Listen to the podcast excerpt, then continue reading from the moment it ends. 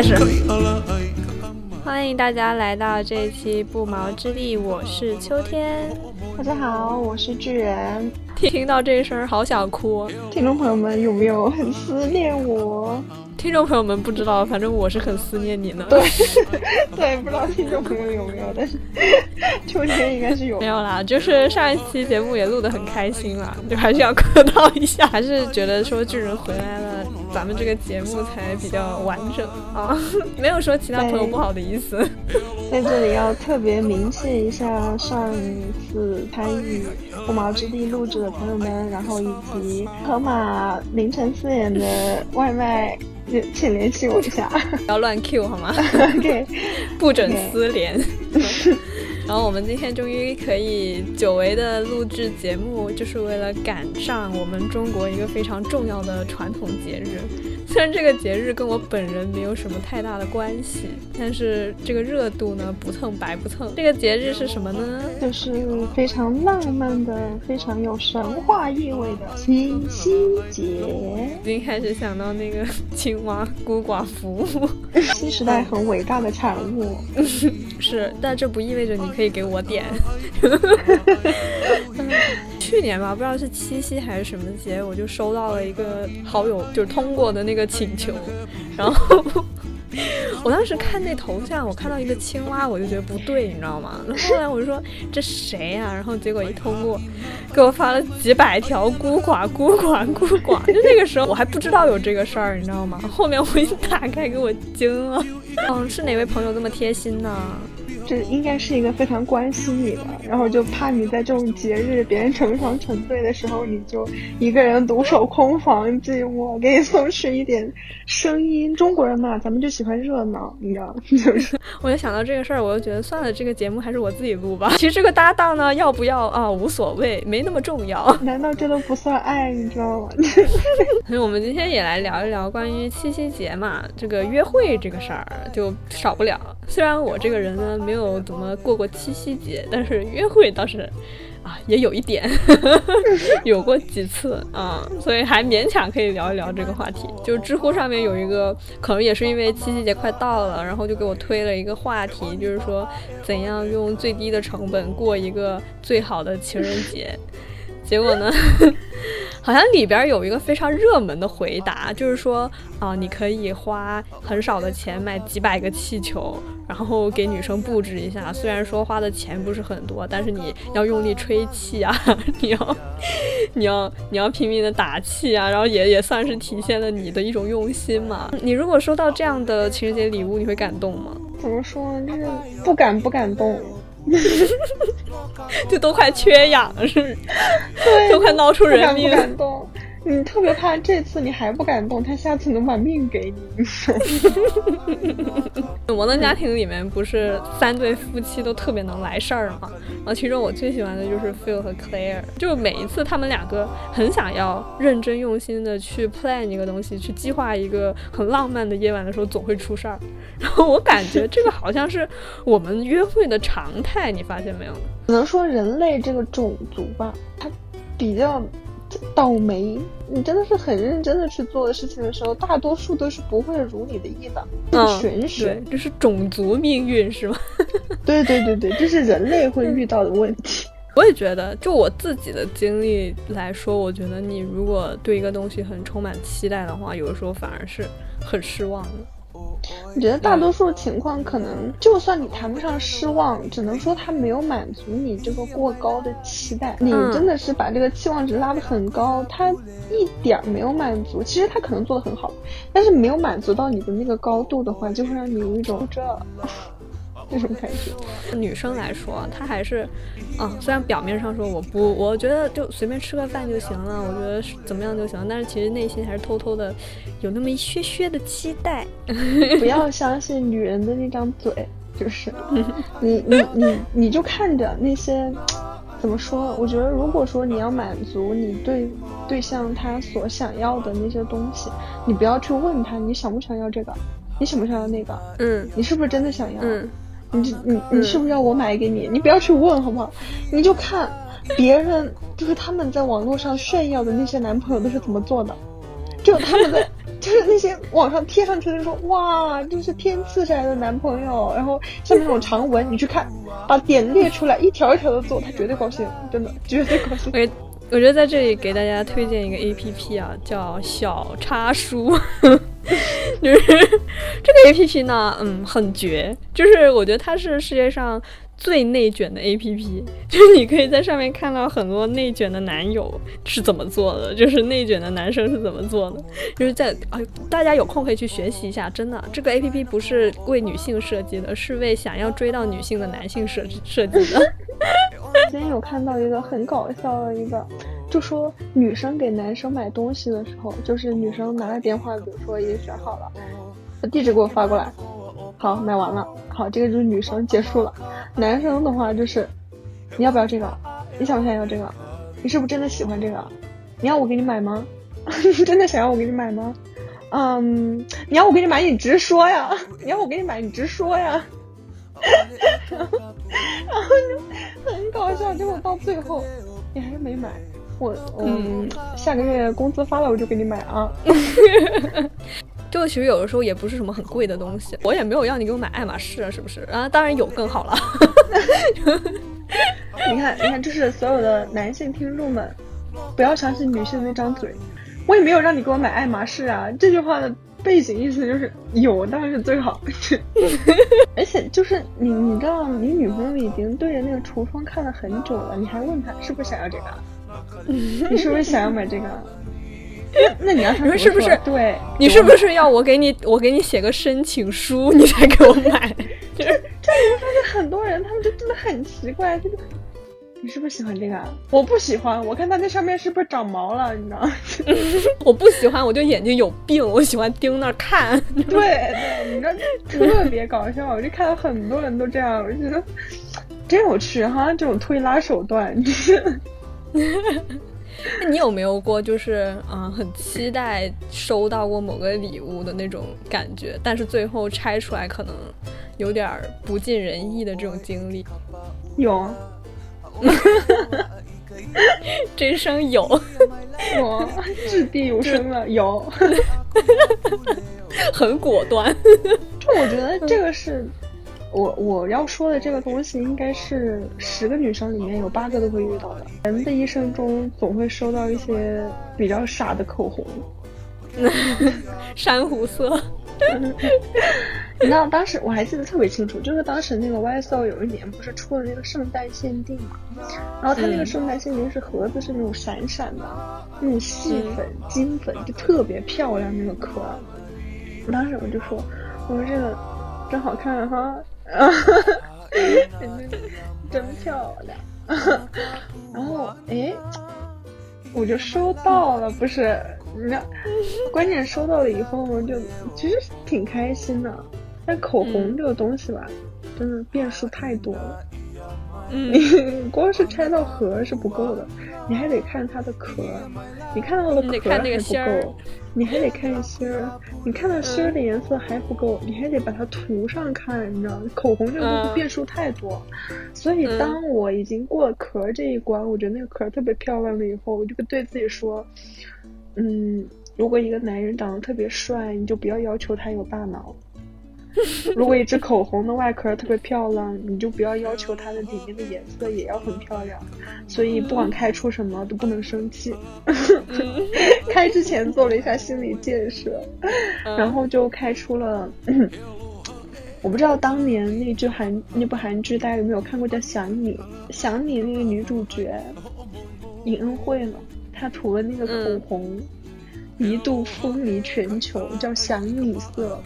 如果大家听不懂这个的话，我换一个词，叫做荧光玫红。我知道了，就是想你死，就 是哎，这名儿取错了。当时就觉得这个口红，我要怎么才能把它带出去呢？就是我我总不可能就把它放家里吧？我要怎么才能带去，让别人知道我有这支口红？但是我又不用它呢，然后 挂脖子上，整根绳儿给它吊脖子上，特别复杂。你知道那个壳真的特别漂亮，但我不知道为什么十几个颜色里面就选了一个闪底色。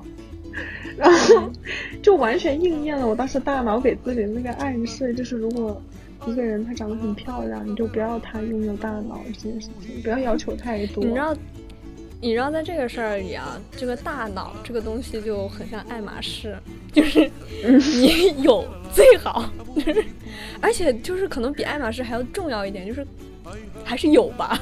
就你没有的话呢，你好像就什么都没有了。嗯嗯，所以就是就这壳儿不知道怎么用的，后来想了一个办法，斥巨资啊，斥巨资。买了一个一部分 PVC 的包，把它放在了 PVC 就透明的包。哎，对，它有一部分是 PVC 是透明的，可以看见里面你装了啥，装进去，哎，这个口红活了，你知道吗？啊天哪！女人，绝了，这招绝了，学起来，大家学起来啊！那个口红到后面它已经快掉漆了，你知道我都没有用过，但已经被我背到掉漆，就是每换一个任何有透明的地方，都会把这个口红塞进去，外壳太好看了，但是从来不用，就是表面那层油脂膜都还在上面，你知道。就只是为了证明啊，我有。我后来经常看到，就是有一些电视剧上面，不是有一些女女主，她会用口红在镜子上写一些什么 help 之类的，或者是写一些那种晚安什么那种字嘛。我就想着，嗯，迟早有一天把这笔口红用在这种地儿。迟早有一天把这货给他造了，你知道吗？哎，你这个想法真的很好，废物利用，你知道吗？废物利用。就这个口红吧，你说他拿到手没用吗？嗯，他好像又已经尽了他的职责，就是他，而且他已经完成了就超乎他价值的工作。嗯，我开心，我真的很开心，就拿到的那一刻是真的很开心的。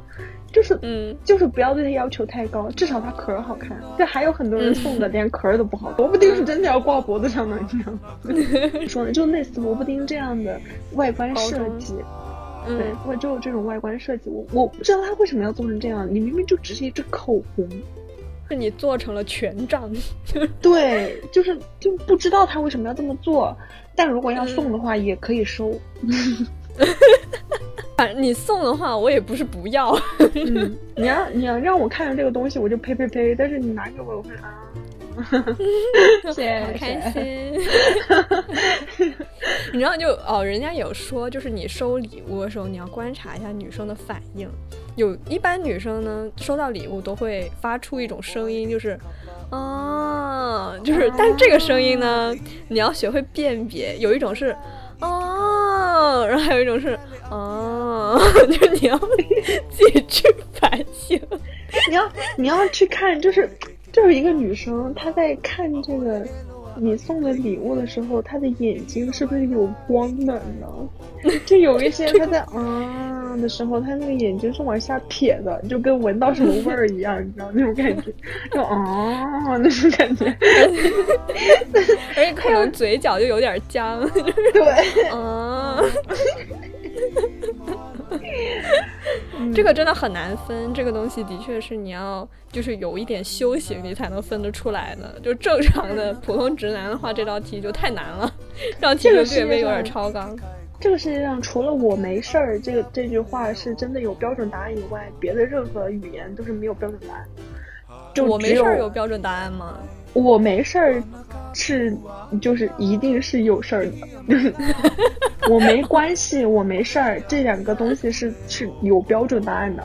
但别的这种类似啊，哎，哈哈，喜欢都是。不一定，你知道，飘忽不定的，你得自己去判断，不要被语言迷惑。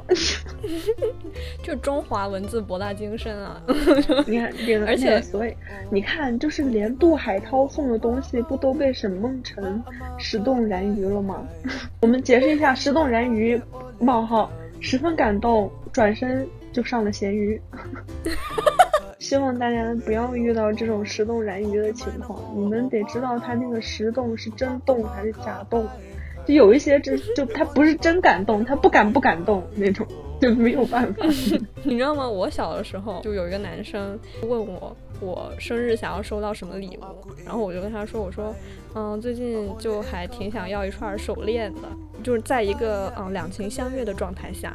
然后这个男生呢，就给我送了个什么呢？我那天他给我拿拿了个盒子，我看这个盒子看着就有点不对啊，就是因为一般的那种手链的盒子，它不是要么就是丝绒面，要么缎面，就这种包装嘛。他给我搞了个木木盒，我当时看到这个盒子的时候呢，我就已经嗯心里有点打鼓。然后但是那个时候年少轻狂，就没有意识到这个事情接下来的走向。我打开了之后，发现他送了我一串佛珠，你知道吗？就 是当场就是很想给他念一串就南无阿弥陀佛的那种程度。然后到后面就就就当然是感激啦，就如果他在听我们节目的话，我我觉得很开心。就我觉得就这个礼物真的很用心，但是以后不要再这样送给一个女孩子了，好吗？到后面啊，其实这种情况也发生过几次之后，大家可能就有点学聪明了，就开始不会对这些东西开始抱有期待了，就觉得说如果我的期待很高的话，我反而会很失望。我觉得这种情况还不单只限于约会的时候，你还贯穿于生活的方方方面面，比如说网购，就是每一次网购啊，这个买家秀跟卖家秀的这个差别，就真的是可以到诈骗的程度吧？就是就我觉得可能不能说是一模一样，只能说是毫不相关。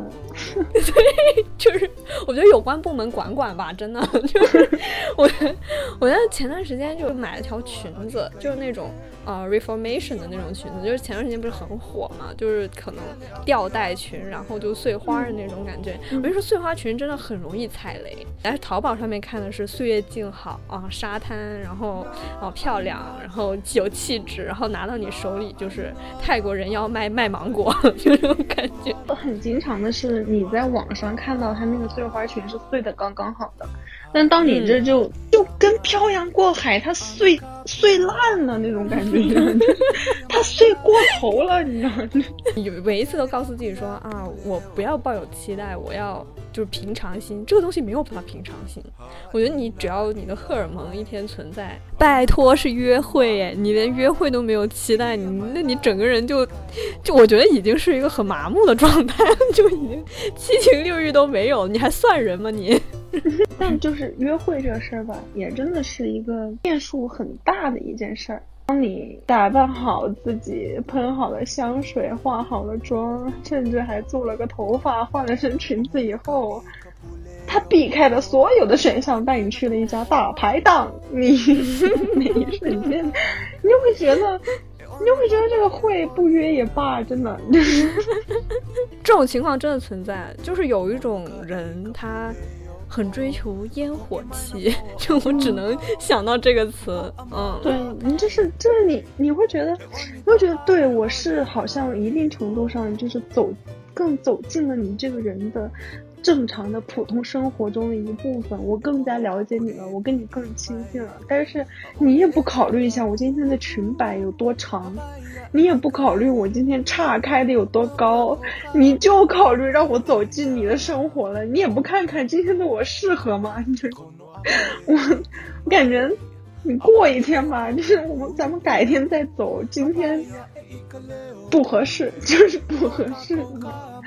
就经常会遇到这样的情况，让人觉得挺怎么说呢？也不是说失望吧，但总有一种，你坐在那，你就希望别人别的人看到你都觉得你，你就期望别人看着你，心里面想的是这个女的一定是喝完酒了过来吃宵夜的，而不是让别人觉得她一出门目的地就在这儿，你知道吗？你会给自己带一个这样的情景进去。那你说这个会约的真是上不上下不下的哈，让人觉得挺无奈的，不敢不敢动的，真是，就是那种你看着特别不修边幅，特别 那个，就是那种很随意的女生出来约会的时候，她是这种状态的话，要么就是你这个人不配，嗯，要么就是，要么就是他没得选了，你知道吗？就是备胎，在这里解释，在这里翻译一下，就是备胎。对，就是无聊，正好他也想出门吃东西，有个人陪也挺好的。那个不叫约会，那个叫搭伴儿，拼桌，你知道拼桌饭友。对，就我自己的话，我其实挺喜欢，就是约会之前把自己打扮的比较漂亮的那个状态，因为平时呢，就是值得让我漂亮的人不怎么多。就是日常生活里面基本上都嗯，就是怎么舒服怎么来，所以呢，约会对于我来说也是一个展示自己比较好看一面的一个机会。女生还有一个就是，如果就是女生把自己打扮的很漂亮的话，她在一个很漂亮的情况下，为了保持一个美女的自我修养，她是一定会把今天自己所有的行为都做得最得体化，就是她今天的表现一定是比平时要。更加出彩的，至少来说，对，他是更敢去做一些，就是表现自己的事情的。如果他把自己打扮的很漂亮的话，我觉得就是会有一种自信。但是问题是啊，你前期的这种打扮是你自己可以控制的，但约会中的事情就不一定了。就是当你在约会的时候，哇，我觉得总是会有不一样的惊喜出现。前段时间跟一个男生吃饭，然后吃饭的时候呢。嗯，这男生就一直看着我，人家就就是很不好意思的跟我说，他说啊，不好意思，你那个门牙中间有颗菜。啊，很夸张的是，你已经把自己拔高了，你知道吗？今天你是一个美女，嗯，就如果今天你没洗头，你就随便穿一个什么，然后就跟朋友出来玩，你管他？嗯，那 那是吧？但是，但你今天是一个美女。嗯，你甚至还卷了头发，这个事儿就不一样了，你知道吗？这个时候，这个东西它就是压死骆驼的一斤稻米。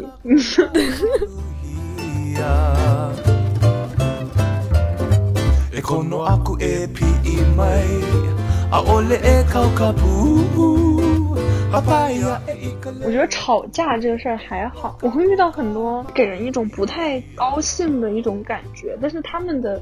情况是另一种，就是你跟他聊聊聊聊到后面，你跟他的观点真的是不一样的。这个时候你跟他再往下聊的时候，他会说：“嗯，觉得你说的很有道理，你说的对。”我不能忍，你知道，你知道吗？那个时候你就会觉得，不是我，我，我要的不是这个，我会很生气。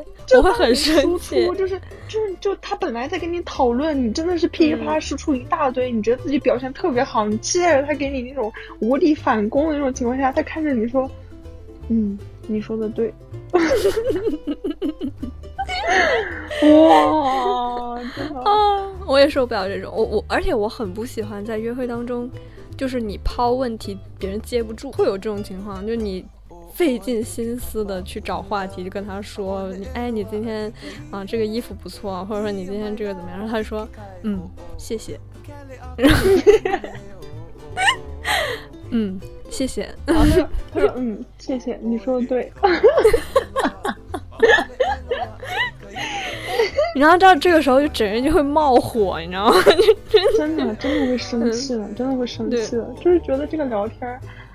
我抛给你，你接不住就算了，你还给我踩到底下，就嗯，就很生气。而且就这种情况就很像你一拳打在棉花上，你知道吗？就是你就是重已经重拳出击了，但是别人就不接，哎，他他给你转了个身，他说哎打空了，就这种感觉，然后我就特别生气。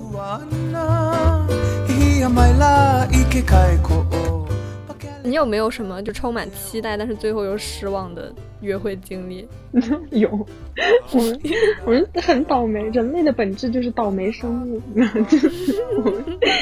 主题点题了。嗯，从一开始都很好，你知道吗？就是本来约定的就是要去找一家我们都很喜欢吃的口味的店，然后也是我从小就吃到大的，特别高兴嘛，就去了。嗯，去了之后那天周一嘛。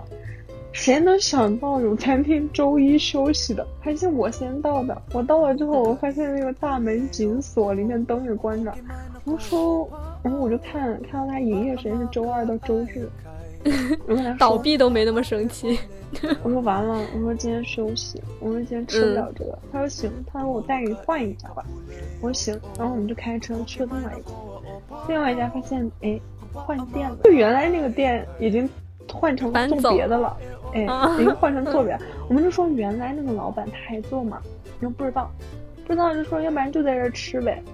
点一个菜没一个菜，终于把饭吃完了。吃完了就说：“我说隔壁有一个是我一直都在那个咖啡厅里面给别人上课的，所以我就说要不然带你去看一下。我说我也很久没有回来了，那个时候还是在上大一还是大二的时候的事儿。我我也很久没回来了，就带着他走嘛。大概走了有十几二十分钟的时间了以后，到了那个地儿，转让吗。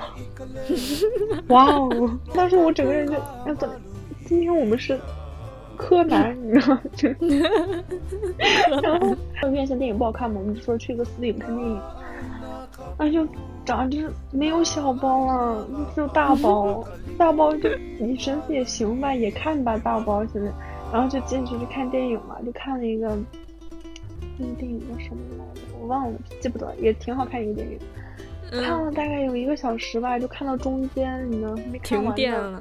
不是，他爸妈打电话给他说没带钥匙，现在在家 门口被锁了，要让他回去开门。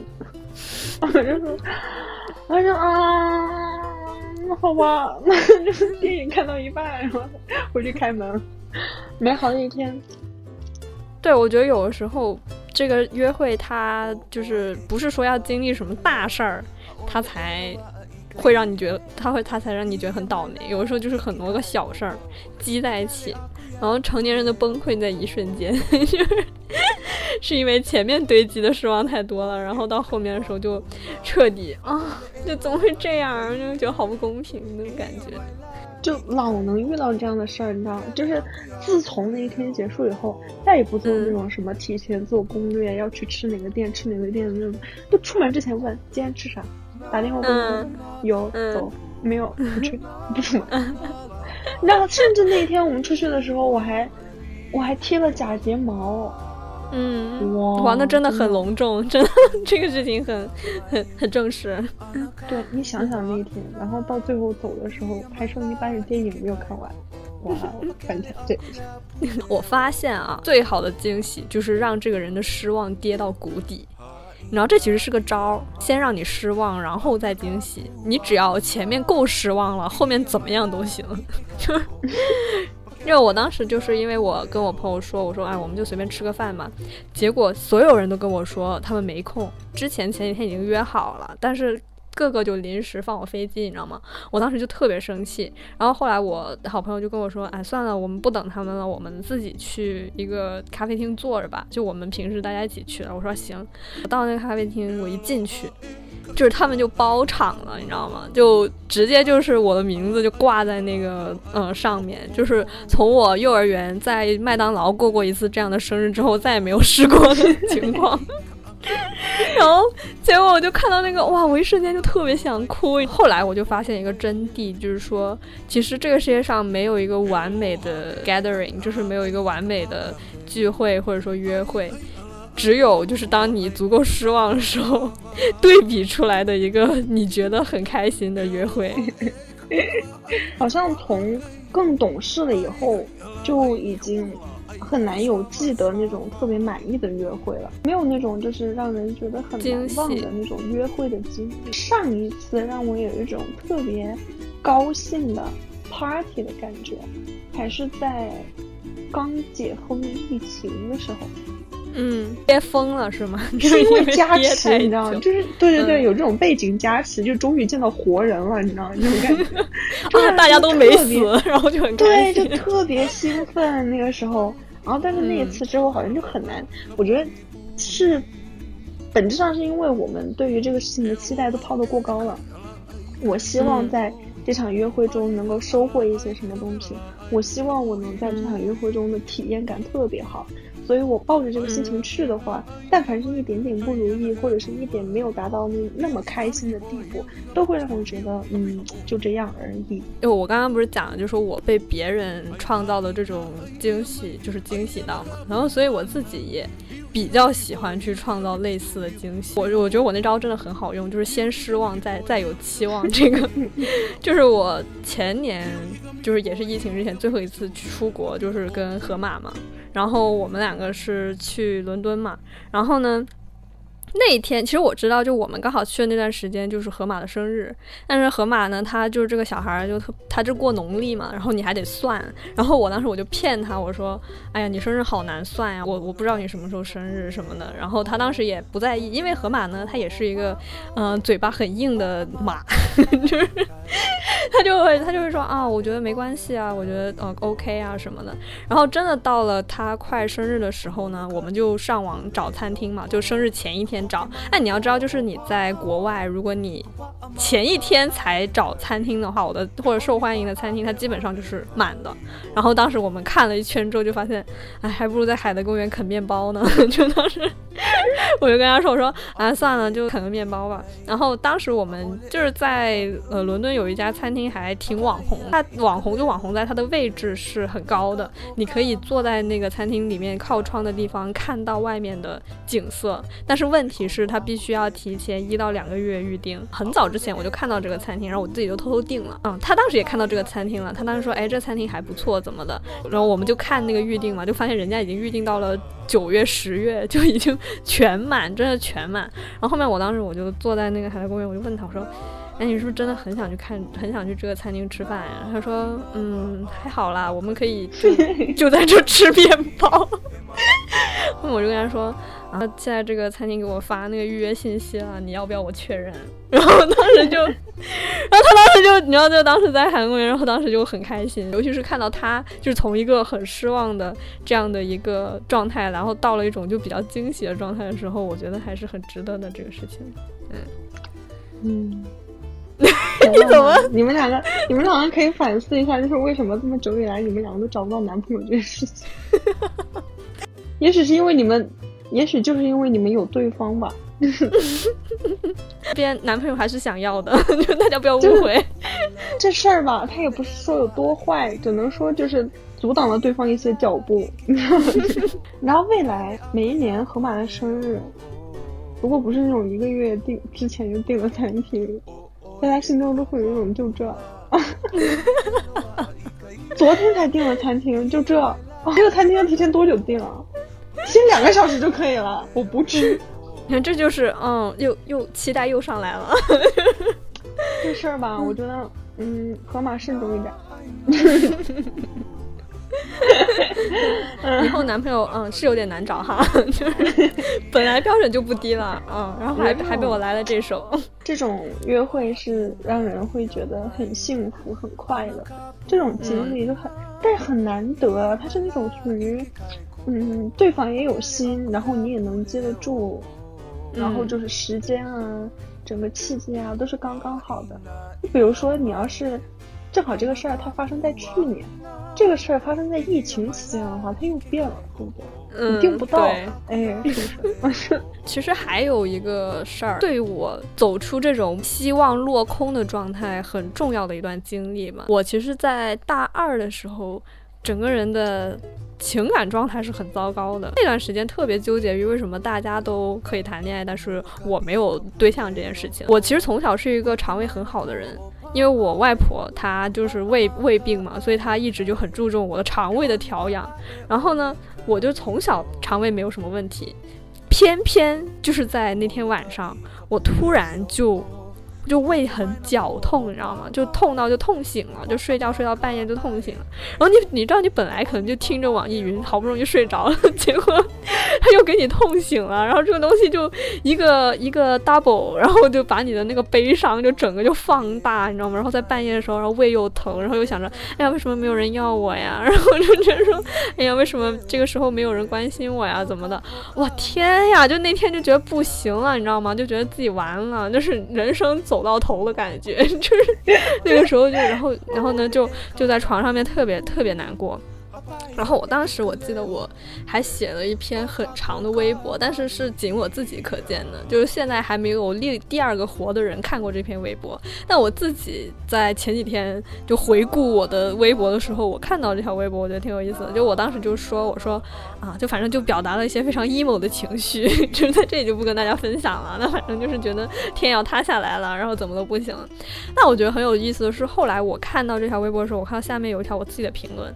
是评论在这条微博发了，也就是我胃痛那天晚上的一个星期之后，因为我发现就刚好是在我最 emo，然后最那个什么的一个星期之后，我遇到了我后来的男朋友。有的时候可能你觉得很失望、很难过，它不是件坏事儿。首先，它可以让你自己反省一下自己现阶段的状态是怎么回事儿。然后接下来呢，你可能会收到一些惊喜，但是呢，你的这个惊喜你必须得自己接住，就是你必须得在你。没有充满期待的时候，把自己锻炼成一个很好的状态，你才能去接住这些惊喜。我是觉得很多人会觉得说，我现在的状态很不好，我不适合去干嘛，我不适合去干嘛。但往往是在这种时候，你觉得自己好像很差，但是其实有一些东西，它放到你手里的时候，如果你有勇气的话，你去把它接住。我觉得你现在觉得我没有调整好自己，我没有到一个很好的状态，这些都是需要时间的。但是有可能这个时间给了你过去了以后，你就没有这些机会了。而且这些都是说辞，你可以通过你自己的努力去做出一些改变的，就看你自己想不想，你敢不敢。嗯，所以就是运气这个东西，它占很大一部分。但是除了运气以外，还有很多东西是人为的，就看你能不能抓住你人为的这一部分。那么，其实我们今天这期节目呢，原本是要聊七夕的，然后就不小心聊着聊着就有点跑题。其实我们主要在聊的就是期待和期待落空这件事情，因为我们知道很多人在七夕这一天会对这样的节日充满期待，会对自己的约会有一个啊比较高的期望，但。是，其实有的时候，往往因为这样的高期待，我们没有办法获得一个自己非常满意的约会。但是这些其实都不要紧，毕竟我觉得七夕真正的意义在于你可以跟你喜欢的人在一起，哪怕你没有跟你喜欢的人能够在这一次七夕相遇，可能下一次七夕就有了呢。甚至说到最后，你的七夕还是一个人过，我觉得也没什么了不起的。就是在你失望的时候，要相信总会有好的事情发生吧。嗯在这个地方给大家加一个彩蛋，说一个反转。即使那天就是过得真的是很沮丧吧，其实算是挺沮丧的，因为很倒霉嘛。但是其实后来那家就是关掉了，替换人家新店的那个老板。嗯，他做的饭还挺好吃的，就是我们那边吃的，其实东西还是觉得特别好吃。然后没有喝到那家咖啡厅的咖啡，然后我们就去看了电影嘛。那个电影后来我们也看完了，并且那场电影的后半节没有看完，成为了我们下一次可以再约出来的一个契机。所以就是希望大家在你的约会中，不管中间有什么很困难，好像你遇到了很不顺心的事情，但是最终都希望。祝福大家都有一个 happy ending 吧。对，好，这就是今天的节目啦。希望大家可以过一个美好的七夕。我们下期再见，拜拜。下期见，拜拜。